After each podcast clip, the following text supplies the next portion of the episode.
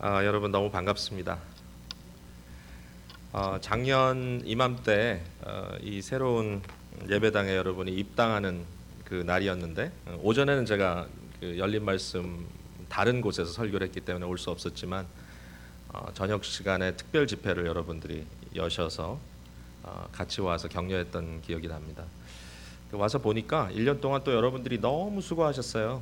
너무 수고하셨고 어 그냥 뭐 뭐라고 이야기를 할 수가 없어요. 참 그동안에 애를 많이 쓰셨고 칭찬해 드리고 싶고 여러분 격려해 드리고 싶고 어, 참애 많이 쓰셨고 하나님의 크신 은혜가 어, 여러분과 함께하는 줄로 믿습니다.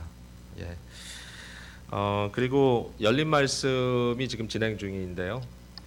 어, 동부라고 하면 사실 이제 필라델피아 지역이 주, 주가 됩니다. 처음에 같이 시작했을 때 어, 커네티컷에 계시던 목사님하고 또 어, 메릴랜드 볼티모어에 계시던 목사님하고 같이 join해서 우리가 했기 때문에 동부라고 하는 그런 개념을 썼습니다만은 그 필라델피아가 주가 돼서 우리가 10년째 어, 10번의 컨퍼런스를 어, 올 봄에 했어요. 그리고 우리 박 목사님도 참여를 하셨지만 그 포럼이라고 하는 특별한 행사도 가졌는데 어, 너무 감사합니다. 하여튼 오늘까지 이렇게 인도해 주신 게 어, 저희 교회에서 처음에 이런 기획을 할 때는 지역 교회를 돕는 또 여러 목회자들이 하나님께서 주신 각양의 은사가 있는데 어, 이것을 서로 좀 합쳐서 시너지를 만들어내는 기쁨을 좀 나누자 이렇게 해서 이제 시작이 됐는데 어, 이게 어느덧 10년이 됐고요. 그리고 남가주 지역에서는 또 우리 박영배 목사님께서 이렇게 용기를 내주셔서 바로 여러분들이 New Life Mission Church가 우리 풀럴튼에서 어, 8년 전에 어, 이 사역의 산파 역할을 해주셨습니다. 그래서 오늘까지 8주년 8번의 컨퍼런스를 하게 됐습니다. 뭐 저희는 하면서도 항상 우리는 좋지만 이게 얼마나 사람들에게 임팩트가 가는지 사실 잘 모르겠다 이런 생각을 하는데 어, 오늘 아침에 제가 그 뉴스앤조이라고 하는 그 인터넷 신문을 이제 잠깐 열어봤는데 제일 그 윗 기사로 우리 열린 말씀이 소개되면서 거기 뭐라고 이렇게 처음에 썼냐면 미주 지역의 대표적인 말씀 컨퍼런스인 이렇게 썼어요. 그래서 제가 깜짝 놀랐습니다. 그걸 뭐 제가 얘기한 건 아니거든요, 절대로. 기자 기자가 나름대로 이제 이런저런 얘기를 종합해서 썼는데 아, 바로 이 귀한 일에 여러분들이 동참했고 또 지금도 동참하고 계신다는 것이 아, 여러분에게도 좀 기쁨이 됐으면 좋겠습니다. 예, 수고 많이 하셨습니다. 음, 이번 컨퍼런스의 주제가 아, 소통입니다. 소통. 어, 거룩한 소통이라고 하는 어, 그런 말을 만들어서 우리가 지금 사용하고 있습니다. 복음적 대화를 회복하라. 거룩한 소통. 소통이라는 말은 요새 많이 사용되는 말이죠. 예. 근데 이 소통이라는 것은 말 그대로 서로 통한다는 의미인데요. 아, 말이 통하고 또 생각이 통하고 또 마음이 통한다. 이런 것을 우리가 소통이라고 이렇게 이야기를 합니다. 오늘 이 시간에 우리가 귀한 말씀을 함께 보면서 저는 이 소통의 의미를 어, 특별히 하나님의 말씀이 우리에게 강조하고 있는 지혜라고 하는 개념으로 좀 연결시켜 보려고 합니다. 지혜. 왜냐하면 참된 소통에 꼭 필요한 것은 어, 지혜이기 때문이에요. 지혜, wisdom. 어, 구약의 잠언이 있듯이 신약의 잠언이라고 일컫는 야고보서, 특별히 3장은 어, 3장과 4장 계속 이어집니다만은 이 지혜에 대해서 설명하면서 특별히 이 지혜의 가장 중요한 열매를 말이라고 말하고 있습니다. 말. 우리의 혀, 우리의 입술, 우리의 말이 어떻게 사용되느냐에 따라서 우리의 지혜의 참된 모습이 드러난다라는 것이죠. 여러분 그래서 지혜와 말은 적어도 야고보서 3장에 있어서는 거의 동일어라고 말할 수 있습니다. 그러니까 여러분이 지혜가 있느냐 없느냐 아무리 머릿속으로 지혜 있다 그래도요. 여러분의 말로 그 지혜가 열매 맺어지지 않으면 그 지혜가 있는지 없는지 알 수가 없는 거예요. 물론 뭐 말을 많이 한다, 적게 한다는 개념도 있을 수 있어요. 꼭 말을 많이 한다고 지혜가 많은 건 아니에요. 그러나 그 말이 어떠한 영향을 미치도록 말하고 있느냐라고 하는 것이 여러분의 지혜를 증명해 주는 것이 된다는 것이죠. 자, 오늘 본문의 말씀이 어, 야고보서 3장 13절부터인데 어, 여기에 이렇게 써 있습니다. 너희 중에 지혜와 총명이 있는 자가 누구냐? 그는 선행으로 말미암아 지혜의 온유함으로 그 행함을 보일지니라. 근데 사실 13절 이후로요. 지혜라고 하는 단어를 말이라고 하는 단어로 바꿔서 집어넣어도 의미가 그대로 이해가 돼요. 그는 선행으로 말미암아 말의 온유함으로 그 행함을 보일지니라. 그러나 너희 마음속에 독한 시기와 다툼이 있으면 자랑하지 말라. 진리를 거슬러 거짓말하지 말라. 이러한 말은 위로부터 내려온 것이 아니요 땅 위의 것이요 정욕의 것이요 귀신의 것이니 시기와 다툼이 있는 곳에는 혼란과 모든 악한 일이 있음이라 오직 위로부터 난 말은 첫째 성결하고 다음에 화평하고 관용하고 양순하며 국률과 선한 열매가 가득하고 편견과 거짓이 없나니 화평하게 하는 자는 화평으로 심어 의의 열매를 거두느니라. 이 지혜라는 말과 말이라는 말이 같은 의미로 사용될 수 있는 그런 내용이다라고 어, 생각이 됩니다. 우리가 어떤 말로 소통하고 있는가? 우리가 그 말을 통하여 정말 지혜를 보여주고 있는가? 자, 그런데 우리 여기서 조심해야 될 것은 뭐냐면요. 우리가 일반적으로 생각하는 지혜, 이 지혜를 뭐 어, 떤 경우는 이것이 뭐 두뇌가 명석하다든지 아주 뭐 생각이 민첩하고 판단력이 빠르고 어, 모든 상황에서 뭐 아주 적절한 얘기를 꺼내고 사람들보다 앞서 미래를 볼 줄 알고 뭐 여러 가지를 얘기할 수 있겠지만 그러나 우리가 잘못하면 이 지혜라고 하는 것을 중립적인 것으로 생각할 수 있다는 거예요. 마치 이것은 그냥 모든 사람들 사이에 평이하게 주어진 것이고 어떤 사람은 더 지혜롭고 어떤 사람은 덜 지혜롭고 뭐 이렇게 생각할 수 있는데 오늘 본문에 보면 그렇지가 않아요. 지혜가 완전히 구분되어 있습니다. 두 가지로. 하나는 어떤 지혜인가 하면은 땅에 속한 지혜입니다. 땅에 속한 지혜. 15절에 이러한 지혜는 위로부터 내려온 것이 아니요 땅 위의 것이요 정욕의 것이요 옛사람 타락한 근성에 속한 것이고 귀신의 것이다까지 말합니다. 마귀의 것이다 이것은 이것은 마귀적인 것이다 악마적인 것이다라고 이야기를 하는데요. 이러한 지혜는 사실은 지혜라고 할 만하지 않지요. 그러나 세상에서는 어떨 때는 이것을 지혜롭다라고 얘기하기도 합니다. 뭐 뱀과 같이 지혜롭다고 얘기할까요? 아주 악하지만 그러나 굉장히 클레버하다라는 거죠. 그러나 이것은 결국 뭡니까? 시기와 다툼, 혼란, 악한 일, 거짓말 뭐 이런 것들로 일관되는 모습을 보여주고 있어요. 사실은 오늘 본문뿐만 아니라 그냥 위아래로 쫙 말하고 있는데요. 자, 이런 이런 거짓된 지혜, 땅에 속한 지혜 또는 땅에 속한 말, 이 말은 어떤 모습을 하고 있는가 하면은 보세요. 3장 10절에 보니까 한 입에서 찬송과 저주가 나오는도다. 내 형제들아 이것이 마땅하지 아니하니라 그랬습니다. 이 거짓된 땅에 속한 지혜는 땅에 속한 말은 저주의 말입니다. 서로를 저주합니다. 그러니까 참 놀라운 것은 찬송과 저주가 나온다는 것은 믿는 사람이란 얘기잖아요. 예. 불신자가 아니라. 그러니까 믿는 사람의 입에서도 거짓된 지혜가 나온다는 거죠. 옛사람에 속한 죄성에 속한 것들이 흘러나오는데 그것은 저주다 그랬습니다. 뿐만 아니라 4장 1절로 가보시면 이렇게 써 있어요. 너희 중에 싸움이 어디서 나며 다툼이 어디로부터 나느냐? 이 말은 어떤 말이죠? 싸움과 다툼의 언어. 그냥 어떻게 해서든지 상대를 욱박지르고 상대를 눌러서 그 위에 올라타려고 하는 이것이 피지컬한 육체적인 어떤 싸움이 아니라 할지라도 이것은 진짜 싸움이죠. 말로 상대를 죽이고 살리기도 하는 이러한 싸움입니다. 뿐만 아니라 또 가봅니다. 4장 11절에 보니까 어떤 거냐? 형제들아 서로 비방하지 말라 그랬습니다. 비방. 서로를 비방하는 것. 이건 또 어, 다른 차원이죠. 서로에 대해서 아주 비방하고 나쁜 이야기를 하고 가십하고 사람들을 어, 아주 나쁜 사람으로 만들어 버리는 뭐 사실 어떻게 얘기하느냐에 따라서 사람은 어떨 때는 굉장히 훌륭해 보이기도 하고 어떨 때 굉장히 초라해 보이기도 하거든요. 이 사람이 참 별 볼 일 없어요. 어떻게 보면 그냥 주위 사람이 어떻게 하느냐에 따라서 막 위로 올라가기도 하고 아래로 그냥 꼬라박기도 하고 그런데 말에 힘이 있으니까 이 말을 가지고 상대를 저주해 버리고 뿐만 아니라 다투고 뿐만 아니라 여기서 말하는 것처럼 비방해 버리는 이건 이게 단가요? 또 하나 여기 나오고 있어요. 4장 16절에 보니까 이제도 너희가 허탄한 자랑을 하니 이러한 자랑은 다 악한 것이라. 또 이 땅에 속한 말은 뭐냐면 자기 자랑하는 말. 자기 잘났다는 얘기만 그냥 계속 쏟아붓는 거예요. 자기 얘기. 어, 저도 뭐 항상 제 자신을 모니터하지 않으면 이런 부다, 이런 문제가 있는데 서로 모여서 얘기를 하다 보면 같은 말을 많이 하는 사람이 어떻게 하죠? 꼭 대화를 자기 중심으로 이끌어가죠.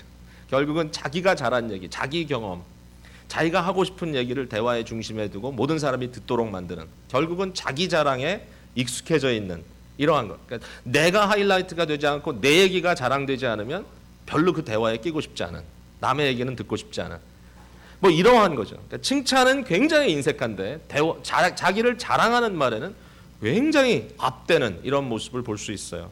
이 모든 것이 뭐냐? 이것은 땅에 속한 지혜다 그랬습니다. 땅에 속한 말이다. 정욕적이고 마귀적이다 그랬습니다. 마귀의 캐릭터예요, 이게. 그죠?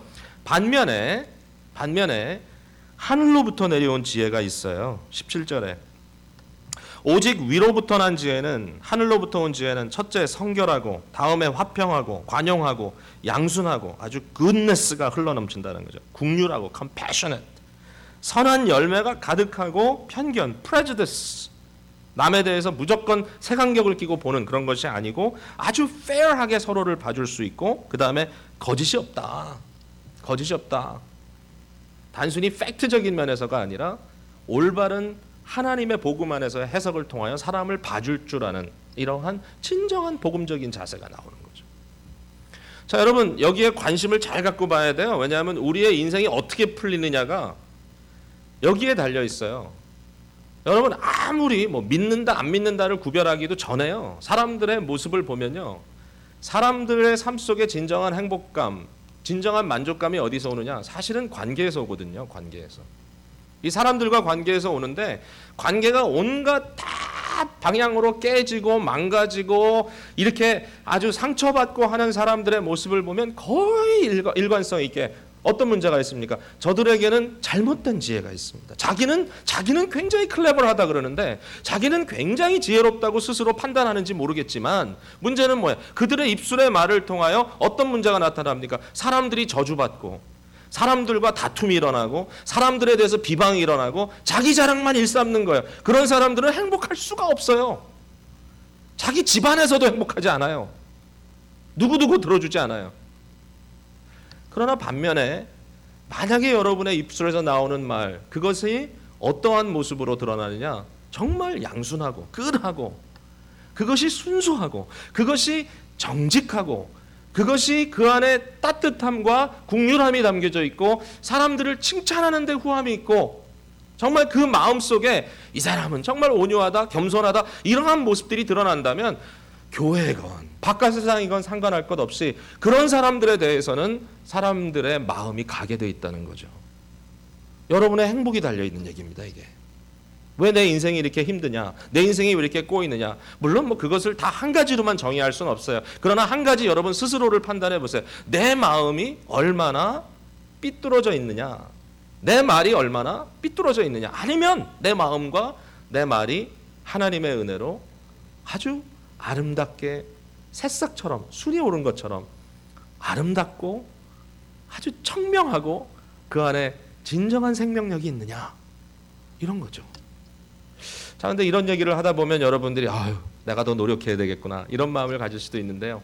여기 또 중요한 포인트가 있어요. 그게 뭐냐면 우리는 다 땅에 속한 자들이에요. 우리는 다 죄인이에요. 우리는 다 심령이 병들어 있어요. 다 치유받아야 돼요. 다 문제 해결을 받아야 돼요. 그러면 어떻게 하느냐? 위로부터 온 지혜를 받아야 되는데 말 그대로 위로부터 온 지혜는 우리가 스스로 끌어내릴 수 있는 지혜가 아니에요.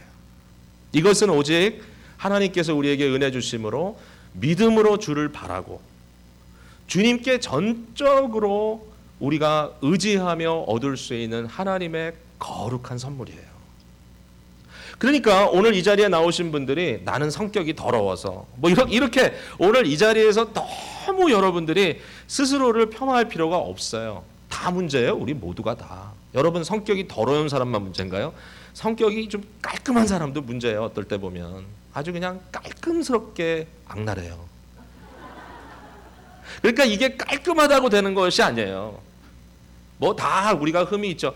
중요한 것은 뭐냐면 우리가 어떤 상태에 있든지 우리에게 진정한 성령의 역사가 일어나면 그 일어나는 역사에 대해서 우리가 민감한가 하는 겁니다. 저는 최근에 더 깨닫게 되는 건데요. 우리가 하나님 앞에 정직하게 산다는 것만큼 중요한 게 없다는 생각이 들어요. 하나님께 정직하게 산다는 것은 우리가 올바로 바르고 정말 좋은 일만 한다는 얘기가 아니에요. 하나님 앞에 정직하다는 말은 우리의 마음의 이 뚜껑을 다 열어놓고 하나님 앞에 있다는 거예요. 자꾸만 우리가 기도를 하는데도요. 제가 정직하지 못하다는 생각이 들어요. 어떤 일정한 죄에 대해서는 한쪽에 꽁쳐놓고 내가 가지고 싶은 어떠한 일에 대해서는 내가 딱 이렇게 닫아놓고 딴 얘기만 하나님께 하고 있어요. 제가 따져보니까 아닌 거예요. 이게 왜 내 마음에 평안이 없고 왜 나의 기도의 말에 진실성이 없고 왜 나의 기도에 성령의 은혜가 느껴지지 않는가라고 잠시 고민했어요. 제가 그랬더니 알고 봤더니 마음에 하나 뚜껑을 닫아놓은 거예요. 여러분 뚜껑을 열어야 돼. 마음을 열어야 돼. 마음의 뚜껑을 활짝활짝 열어놓고 나의 죄악된 문제마저도 나의 실수마저도 나의 불안감마저도 내가 가지고 있는 어떠한 문제점이라 할지라도 그것을 보시고 새롭게 하시기를 그토록 원하시는 우리의 하늘 아버지 앞에 열어놨을 때 문제가 해결되기 시작하는 거예요. 성령의 역사는 반드시 있습니다. 여러분 하나님 살아계세요. 예수 그리스도는 오늘도 하나님 보좌 우편에서 우리를 위하여 중보하세요. 그리스도의 영이 오늘도 교회에는 부어지고 있어요. 그냥 부어지는 게 아니에요. 조금씩 떨어지는 게 아니에요. 쏟아 부어지고 있어요. 오늘도 여러분이 마음의 뚜껑을 열고 여러분의 심령을 주님 앞에 노출하고 주여 예수 그리스도의 보혈의 피를 내 심령에 뿌려서 나를 정결케 하옵소서 우슬초려 나를 정결케 하옵소서 내 안에 정한 영을 창조해 주소서 주님 앞에 나아갈 때 주께서 씻어 주시는 줄로 믿습니다. 우리 주님은 너무 대화하고 싶어 하세요. 오라 우리가 변론하자. 너희 죄가 주원 같을지라도 어? 흰 눈처럼 아주 깨끗해지겠다고 말씀하신 주님의 약속을 여러분 헛것으로 생각하십니까? 아닙니다. 오늘도 주님께서 우리의 마음을 씻어 주십니다. 그리스도 때문에 씻어진 우리의 마음에 뿐만 아니라 주님의 거룩한 영이 임하셔서 우리를 성령의 전이라고 말하고 있잖아요. 성령의 전, 거룩한 전. 하나님이 우리 안에 계시다. 여러분, 그거는 뭐 보통 얘기가 아닙니다. 이렇게 되었을 때 진정한 삶의 변화가 일어나게 되는 줄로 믿습니다. 여러분 지혜를 얻어야 합니다. 하늘로부터 내려온 지혜를 우리가 얻어야 합니다.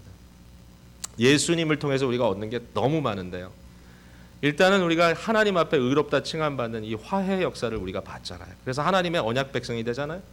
근데 하나님의 언약 백성이 된 사람에게 예수 그리스도가 믿음의 주이시기 때문에 우리의 믿음의 최고의 대표자가 되시기 때문에 그분을 따라가는 특권이 있어요. 그분을 닮아가는 특권이 있어요. 뿐만 아니라 유기적으로 내 안에 그리스도가 거하시고 성령으로 내가 그리스도 안에 거할 수 있는 기도 그리스도와의 연합과 그리스도와의 교통이라고 하는 놀라운 영적인 현실이 있어요.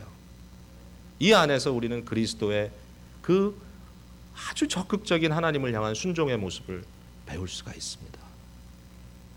예수 그리스도의 순종의 모습을 저는 네 가지로 보통 설명을 합니다. 복잡하게 설명 안 하고 하나는 그리스도의 믿음. 그리스도의 믿음은 뭐냐면 아버지에 대한 전적인 신뢰. 아버지에 대한 전적인 신뢰. 어떠한 일을 당하더라도 하나님만 의지합니다. 나의 영혼도 주께 맡기고 나의 미래도 주께 맡기고 주님께 맡기기 때문에 가끔은 내게 좀 이익이 안 될 것 같지만 내가 저 사람에게 지금 지는 것 같지만 그러나 아버지께 맡깁니다. 너희가 원수 갚지 말라. 악을 악으로 갚지 말고 선으로 악을 이기라. 원수 갚음은 내게 맡기라. 하나님만 신뢰합니다. 두 번째로는 예수님의 사랑입니다. 예수님의 국률. 사람들에 대해서 국률이 여길 줄 아는 마음. 예수님에 대한 말씀 기사를 보면요. 복음서를 보면 계속 반복돼서 나오는 말이 주께서 그들을 국률이 여기사 주께서 저들을 불쌍히 여기사. 그 말은 예수님의 창자가 떨렸다. 창자가 창자가 이 떨렸다 이런 뜻이에요. 뱃속에서부터 떨림을 느낄 만큼 불쌍히 여기는 마음. 여러분 그게 있으면요. 어떨 때는 나한테 막 다구치는 사람도요. 불쌍히 보여질 때가 있어요. 왜? 얼마나 힘들면 저럴까? 얼마나 어려우면 저럴까? 저들의 인생이 얼마나 찌들어 있으면 아무 일도 아닌데 이렇게 폭발할까? 국률이 여기는 마음. 그 다음에 세 번째는 예수님의 소망이에요. 소망. 이 소망은 하나님 나라의 소망이에요. 뜻이 하늘에서 이룬 것 같이 땅에서도 이루어지다. 기도하라고 하신 주님께서는 하나님의 질서, 하나님의 나라의 이 성취됨이 이 땅에서 이루어질 거라고 하는 확고한 음, 소망을 가지고 사역하셨어요. 세계 한 정말 구석 인 이스라엘 당시 유대라고 하는 작은 나라 그것도 외국의 속국으로 되어 있는 나라 그곳에서 예수님 사역하셨어요. 그 나라 가운데서도 변방 중에 변방인 갈릴리에서 사역하셨어요. 겨우 가신 데가 예루살렘. 뭐 예루살렘 예루살렘 대단한 것 같지만 당시에는 별로 유력하지 않았던 작은 도시. 거기서 예수님께서 사역하셨지만 그러나 예수님은 하나님의 나라를 꿈꾸며 사역하셨기 때문에 제자들을 부르시고 예루살렘과 온 유대와 사마리아 땅 끝까지 이르러 내 증인이 되리라. 하나님 나라가 그렇게 펼쳐질 거다. 여러분 지금은 암담하고 눈이 눈앞에 보이지 않고 내 문제가 절대로 해결될 것 같지 않고 이 찌그러진 관계가 다시 어떻게 될 수 있는 가능성이 불가능한 것 같지만 여러분 예수님께서 소망하시는데 여러분이 왜 포기합니까? 예수님께서 소망을 품고 계신데 왜 포기하냐고요. 그 예수님의 소망을 우리가 가질 때 우리는 예수님의 적극적인 순종을 따라가는 겁니다. 이 모든 것이 종합적으로 이루어지는 네 번째가 뭐냐면 예수님의 지혜예요. 지혜. 예수님의 지혜. 믿음, 소망, 사랑은 여러분 너무 잘 아시죠? 거기에다 지혜를 하나 더 하세요. 예수님의 지혜. 환란과 핍박을 당하실 때나 유혹을 당하실 때 예수님은 너무나 지혜롭게 살아가셨습니다. 이 예수님의 지혜를 통하여 사람을 살리는 역사가 우리 가운데 이루어, 이루어져야 될 줄로 믿습니다. 예수님의 지혜를 잘 표현해 주고 있는 한 구절이 있어서 그쪽을 한번 볼게요. 우리가 시편 119편입니다. 시편 119편 어, 구약 성경으로 넘어가서 895페이지 가시면 97절이 나옵니다. 시편 119편의 97절. 이게 제일 긴 시예요. 사실 시편 119편은 하나의 시가 아니라 22개의 시로 되어 있습니다. 8줄로 되어 있는 22개의 시가 아주 질서정연하게 나오는데 뭐 여러 가지 설명을 제가 드리진 않겠습니다. 근데 이 97절부터 나오는 이 시는 시편 119편 전체가 하나님의 말씀을 찬양하고 말씀이 귀함을 자꾸 이렇게 드러내는 그런 시인데요. 특별히 그 하나님의 말씀을 통하여 얻을 수 있는 지혜에 대해서 얘기를 합니다. 한번 볼까요? 97절에 내가 주의 법을 어찌 그리 사랑하는지요 내가 그것을 종일 작은 소리로 읊조리나이다. 이 작은 소리로 읊조린다는 것을 이전 성경은 묵상한다 이렇게 한마디로 표현했는데 풀어서 이렇게 썼어요. 주의 계명들이 항상 나와 함께 하므로 그것들이 나를 원수보다 지혜롭게 하나이다. 나의 대적자보다도 내가 더 지혜로워졌습니다. 뿐만 아니라 99절 내가 주의 증거들을 늘 읊조림으로 나의 명철함이 나의 모든 스승보다 나으며 주의 법도들을 지킴으로 나의 명철함이 노인보다 나으니이다. 이 명철함 뉴트럴하지 않죠. 이 명철함은 어떤 명철함인가 하면요. 의로운 명철함입니다. 도덕성을 지닌 지혜입니다. 14절, 104절에 주의 법도들로 말미암아 내가 명철하게 되었으므로 모든 거짓 행위를 미워하나이다. 거짓된 것을 미워하는 지혜. 그러니까 여러분 앞에 있는 내용을 여러분들이 잘 봐야 됩니다. 예수님이 지혜의 아주 그 근본적인 모습을 보여주셨어요. 예수님이 대적을 어떻게 지혜로 이기는가? 예수님이 스승보다도 훨씬 지혜로웠어요. 예수님은 어떤 뭐 랍비 밑에서 공부하신 분이 아니에요. 그러나 심지어는 12살밖에 안 된 예수님 예루살렘에서 그가 선생들과 대화를 나눌 때 선생들이 도대체 얘가 누구길래 이렇게 지혜로운가 감탄했어요. 예수님은 모든 시니어들보다 훨씬 더 경험이 많은 어르신들보다도 지혜로웠어요. 여기 시인은 예수님을 하나의 타입으로, 타이펄러지로 보여주고 있습니다. 예표하고 있습니다. 근데 그 예수님의 지혜는 그냥 클레버한 지혜가 아니라니까요. 이것은 악한 지혜가 아니에요. 이것은 순수하고 거룩한 지혜예요. 이것이 어떻게 나타나느냐? 관계성 속에서 나타나는데요. 놀라운 일이 벌어져요. 놀라운 일이 벌어져요. 본문의 말씀 특별히 여기 나의 지혜가 나의 원수보다 더 지혜롭다. 하나님의 말씀이 나를 원수보다 더 지혜롭게 했다. 이렇게 하는 말을 잘못 이해하면 마치 무슨 뭐 옛날에 우리가 즐겨 읽던 뭐 삼국지라든지 이런 어, 이런 전쟁 소설에 나오는 그런 아주 모략가, 뭐 제갈공명인가 뭐 이런 사람들 나름대로 상대의 마음을 미리 읽고 작전을 미리 짜고 그래가지고 하여튼 모든 상황을 잘 분별해가지고 상대를 제압할 수 있는 능력 마치 그런 것을 말하는 것처럼 읽을 수가 있는데 성경 말씀을 우리가 컨시스턴하게 이렇게 읽다 보면은 그게 아니라는 사실을 알게 됩니다. 여러분 오늘날 교회 사역을 하고 또 심지어는 목회자들이 교계 사역을 하는데도 자꾸 세상, 세상적인 이, 이, 이 머리 굴림 이걸 가지고 하다가 자꾸 문제를 일으키는 경우들이 한두 번이 아니지 않습니까? 예수님이 그런 본을 보여주신 거 아닙니다. 예수님은 어떤 본을 보여주셨냐면요. 이 관계 안에서 사람들을 얻는 모습을 보여주셨습니다. 자, 제가 이렇게 한번 설명해 볼게요. 결국 관계잖아요. 관계. 지혜를 통해서 얻을 수 있는 게 관계고 우리의 말의 열매를 통해서 얻을 수 있는 게 관계잖아요. 결국은 이 관계인데 이 관계가 너무너무 중요한데 우리가 살아가면서 관계를 자꾸 끊어버려요. 그런 것 같아요. 자꾸 잃어요, 친구들을. 20대는 모두가 친구인데 30대는 좀 줄고 40대, 50대를 가면 몇 명 안 남고 뭐 이런 얘기를 하더라고요. 정말 그렇습니다. 제가요, 어, 몇 주 전에 그 CVS라고 하는 그 우리 동네에 있는 그 pharmacy 약국에 가 가지고 약을 픽업하러 갔는데 제가 약을 픽업하려고 카운터에 서 있는데 저쪽 뒤에 의자에 어, 연세가 좀 지극히 드신 어르신 한 분이 백인 어른인데 거기 걸터 앉아 계셨어요. 제가 보니까 80세 넘기신 분 같아요. 나이가 많으신 분이. 근데 좀 불편해 보이시더라고요. 그분이 거기 앉아 있는데 아마 약을 기다리는 것 같아요. 그런데 비슷하게 연세가 드신 어르신 한 분이 그 앞으로 이렇게 오더니 굉장히 반갑다는 듯이 환하게 웃으면서 손을 내밀면서 악수를 청했습니다. 그랬더니 이분이 쳐다보면서 당신이 누구냐 뭐 이런 굉장히 좀 의문에 찬 얼굴로 이렇게 쳐다봅니다. 그때 이분이 나는 누군데 내가 아무개 아무개 아무개 아무개를 통해서 당신을 만났다 기억 안 나느냐 그때 아무개 아무개 아무개 하면 이름을 대더라고요. 그랬더니 이분이 얼굴 표정이 하나도 안 변합니다. 아무개 아무개 이름을 대는데 이름 보고 있어요. 그러면서 나중에 하시는 말이 무슨 얘기를 하냐면 이 앉아 계신 어르신이 They're not my friends anymore. 그들은 더 이상 내 친구가 아닙니다. 이렇게 딱 말을 잘라버리더라고요. 그러니까 뭐 더 이상 무슨 대화가 되겠어요. 그래가지고 그냥 싸늘하게 가버리셨어요. They're not my friends anymore. 80세가 넘은 노인이신데도 지금 와서도 그들의 삶 속에 이처럼 They're not my friends anymore. 딱딱 끊어내는 이러한 모습을 보게 됩니다.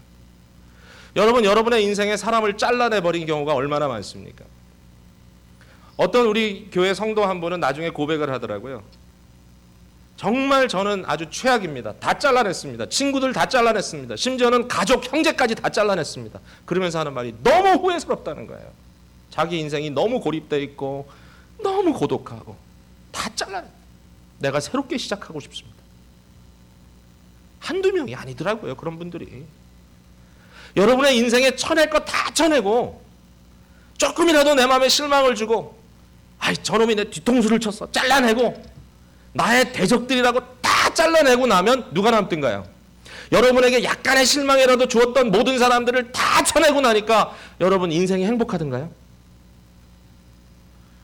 친구 하나를 킵한다는 게 그렇게 쉬운 일은 아닌 것 같아요. 제가 20대에 만났던 친구를 40대에 잃어버릴 뻔했습니다. 정말 뒤통수를 쳤습니다. 제 뒤통수를.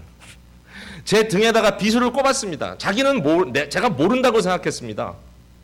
아주 중요한 어떤 그 관계 속에서 공적인 문제에서 어떻게 저럴 수 있을까? 처음에 그가 보낸 이메일을 제가 봤을 때 다른 사람한테 보낸 건데 공적인 이메일을 봤을 때 아니 이 친구가 어떻게 이런 이야기를 여기 담을 수 있는가? 너무 흥분했어요. 너무 흥분했어요. 그 친구가 한국에 있었어요. 저는 필라에 있었고 다른 일로 한국을 가게 됐습니다. 그 친구를 만나기로 약속했습니다. 그리고 제 마음이 너무너무 아파가지고 내가 이 친구를 그냥 한, 단, 단 한 주먹에 보내주겠다. 저는 그냥 막 마음에 그냥 작정을 하고 그리고 한국에 그 제가 머물던 숙소 옆에 있는 교회 새벽 기도를 가가지고 이제 기도를 하는데 하나님께서 기도하는 중에 이 성령께서 이렇게 이렇게 마음에 좀 이렇게 너징하시는 경우들이 있잖아요. 기도하는데 응답을 주셨어요. 그 응답이 뭔지 알아요? 야, 걔 너 친구 아니냐? 그 얘기 한마디가 제 마음속에 떠오르는데 그때부터 통곡을 하고 울었습니다. 제가 너무너무 마음이 아파서. 걔 너 친구 아니냐? 친구라면 말을 해야 될 거 아니냐. 친구라면 용서해야 될 거 아니냐. 친구라면 회복해야 되지 않을까? 회복해야 되지 않겠냐. 아, 그런 마음에 막 메아리가 치는데 그 앞에서 통곡을 하고 결국은 그 다음 날 그 친구를 만났는데 아, 하나님이 마음에 평강을 주시니까요. 또박 또박 감정적이지 않게 서로 상처받지 않을 말로 얼마나 문제를 잘 풀어가든지 제가 나중에 너무 기특했다니까요, 제 자신이. 결국은 나중에 큰 호의를 서로 베풀면서 화복됐습니다. 회복됐습니다. 사실 사람을 잃어버리기가 너무너무 쉽습니다. 다 잘라버릴 수가 있으니까. 근데 성경의 지혜자들은 그렇게 안 했습니다. 여러분 요셉과 그열 명의 형들을 생각해 보세요. 형들이 요셉 앞에 꿇어 있습니다. 요셉은 지금 애굽의 가장 높은 권력자가 되어 있습니다. 형들은 그 앞에 구걸하러 왔습니다. 이 형들이 누굽니까? 애굽 애굽의 이 자기의 맨 아래 동생 베냐민을 빼고 그 위에 있던 요셉이라고 하는 동생을 종으로 팔아넘겼던 파렴치한 형들입니다. 그러나 요셉의 지혜는 뭐였죠? 그들에게 얘기합니다. 당신들이 나를 팔았으므로 근심하지 마소서. 당신들은 나에게 악을 행하려고 했지만 그러나 하나님은 생명을 구하시려 나를 당신들 앞서 보냈습니다. 하나님의 손길을 본 거예요. 여유가 생긴 거예요. 하나님의 역사가 기이했던 거예요. 지혜로웠던 거예요. 그는 형들을 얻었습니다. 뿐만 아니라 동생도 다시 찾고 부모님도 다시 찾았습니다. 이것이 성경이 말하는 그리스도적 지혜입니다. 예수님도 마찬가지예요. 자기를 세 번이나 모른다고 부인했던 베드로 저주하면서 가장 극한 순간에 정말 가장 외로웠던 순간에 너라면 그렇지 않을 줄 알았는데 베드로가 그렇게 호언장담하더니 그러나 그도 역시 예수님에게 가장 결정적인 순간에 이미 그 양손에는 못이 박히고 양발에도 못이 박히고 결국 이마에도 다 가시로 피투성이가 되고 옆구리도 창에 찔려 죽어가시는 예수님인데 그 앞에서 그의 말로 그를 마지막 다 찔러 죽이는 이 베드로의 도대체 인간답지 않은 모습을 예수님께서 분명히 보셨음에도 불구하고 부활하신 예수님은 다시 베드로에게 찾아가서 나와 조반을 먹어라. breakfast에 청해 주시더니 바닷가를 함께 거니시면서 네가 나를 사랑하느냐? 네가 나를 사랑하느냐? 네가 나를 사랑하느냐? 회복시켜 주시더란 말이죠. 만약에 누가 저한테 그러라 그러면 저는 단 한마디 끊었을 거예요. He is not my friend anymore. 딱 한마디로 끊었을 거예요. 그러나 주님은 회복시키셨습니다. 그게 주님의 지혜입니다. 예수님을 그토록 핍박하고 예수님 믿던 자들을 그토록 잡아 죽이려고 했던 사울, 나중에 바울이 된 사람도 얼마든지 예수님께서 끝장내 버릴 수 있었습니다. 어떻게 보면 갑자기 어느 날 사울이 다메섹에 핍박하러 그리스도인들을 핍박하러 가고 있는데 하늘에서부터 놀라운 레이, 레이저 강체가 내려와서 그를 태워 죽였다. 그렇게 만약에 기사가 났으면 크리스찬들이 할렐루야 아멘 주님은 살아계시다 그러지 않았겠나라는 생각도 듭니다. 그러나 그렇게 안 하셨습니다. 사울을 잃어버리지 않았습니다. 사울을 예비한 그릇이라고 불렀습니다. 예수님께서는 그에게 나타나셨습니다. 주여 뛰시니까 나는 네가 핍박하는 예수라. 그를 회복시켰습니다. 이게 하나님의 지혜입니다. 예수님의 지혜입니다. 예수님의 생명을 살리는 말씀입니다. 이게 진정한 지혜예요. 제가 제 자신의 삶을 이렇게 반성해 볼 때가 참 많습니다. 요새는 아 나는 도대체 어떤 존재인가? 뭐 받은 은혜도 너무 많지만 가끔 보면 그 받은 은혜답지 않게 제가 참 부진하다라는 생각을 할 때가 참 많거든요. 근데 한 제 마음속에 최근에 아주 절실하게 깨달아진 게 뭐냐면 아 사람들이 나를 별로 좋아하지 않을 수도 있겠구나 이 게 깨달아졌어요. 저는요 세상의 모든 사람들이 저를 좋아하는 줄 알았어요. 이, 이 남자도 공주 그 신드롬 같은 게 있습니까? 왕자병입니까? 네. 저는 진짜 왕자병 환자였습니다. 제가 생각할 때 그래요. 그 모든 사람들을 다 나를 좋아하게 만들어야 된다고 막 생각하고. 근데 어느 날 생각이 퍼뜩 들었어요. 어, 사람들이 나를 싫어할 수도 있겠구나. 나를 싫어할 수도 있겠구나. 저의 이제 좀 부족함을 발견한 거죠. 그리고 이제 거기에 대해서 이제 액셉트를 하는데 한 가지 제가 스스로에 대해서 액셉트한 게 뭐냐면 사람들이 저한테 이런 얘기를 이런 눈초리를 많이 줘요. 그래 너 잘났어. 이런 눈초리를 좀 많이 주거든요. 제가 잘난 척을 하는 것 같아요. 아무리 생각해도 이렇게 모여서 얘기하다 보면요. 저보다 좀 이렇게 목회 연륜도 많으시고 지금 누구라고 얘기하면 좀뭐 한국에서 엄청나게 활약하시는 뭐 대단한 어르신 목사님들 앞에서도요. 뭐 이렇게 얘기하다가 좀 마음에 들지 않는 얘기를 하시면요. 제가 딱 잘라요. 그거 틀렸다고. 그리고 어떨 때는 자르는 정도가 아니에요. 제 생각을 또 한 5분에서 10분 그 자리에서 아주 줄기차게 말씀드려요. 그러면 참 그 어르신들은 어르신이에요. 왜냐하면 그분들은 가만히 들어요. 그래 그런 면도 있구나. 그거 보면 그분들이 왜 어르신인 줄 알 수가 있어요. 근데 저는 그게 아니거든요. 저는 그냥 줄기차게 잘, 제가 잘났다고 그냥 수정해주고 이게 바르다 자르고 신학적으로도 막 비판하고 그걸 너무 잘해요 제가 너무 잘해요. 너무 잘한다기보다는 잘하는 척을 해요. 그래서 많은 사람들이 아마도 저와 이렇게 같이 있으면 몰라요. 필요할 때 유용하게 사용은 할지 몰라도 나 너는 별로 안 좋아해. 이럴 것 같다는 생각이 언뜻 들었습니다. 아, 섬짓 섬짓 하더라고요. 근데 제가 그걸 어떻게 알았냐면은 같이 신앙생활하는 우리 공동체 안에도 그렇고요. 사람들 주위 사람들 중에 정말 자기는 좋은 의도로 하는데 정말 나대는 사람들이 있어요. 근데 사람들이 안 좋아하더라고요. 저도 좀 거북스럽고. 제가 알았어요. 아, 이게 문제가 있구나, 나도. 저는요, 모든 사람들을 말로 설득할 수 있다고 생각하고 목회를 해왔어요. 당해도 설득하고, 재직해도 설득하고, KM도 설득하고, EM도 설득하고, 교육자도 설득하고, 다 설득합니다. 설득하면 다 될 줄 알았어요. 근데 알고 봤더니 설득을 당한 게 아니더라고요. 뒤돌아서면서 그래 너 잘났어. 그러고 간 거더라고요. 알고 보니까 아 이게 설득으로 되지 않는 거구나. 왜 그렇습니까? 말로 사람의 마음은 설득시켰을지 모르지만 혹시 그 사람을 잃어버리는 경우가 너무 많더라고요. 신뢰를 잃어버리고 왜냐하면 사람들은 우리의 말과 이론을 듣고 싶은 것이 아니라 우리의 순수한 마음을 보고 싶은 거거든요. 그렇죠? 예수님이 자기의 마음을 보여주셨던 것처럼 부부 사이에서도 숨기고 오래 살 수가 없더라고요. 있는 모습 그대로 솔직하게 털어놓으면서 고백하면서 이야기를 나누니까 진짜 사랑하게 되더라고요. 그렇잖아요. 체이노 씨라고 하는 그 유명한 소설가 있죠. 그분이 장편 소설 쓴 상도라고 하는 소설 여러분 기억하실 거예요. 드라마로도 만들어졌다.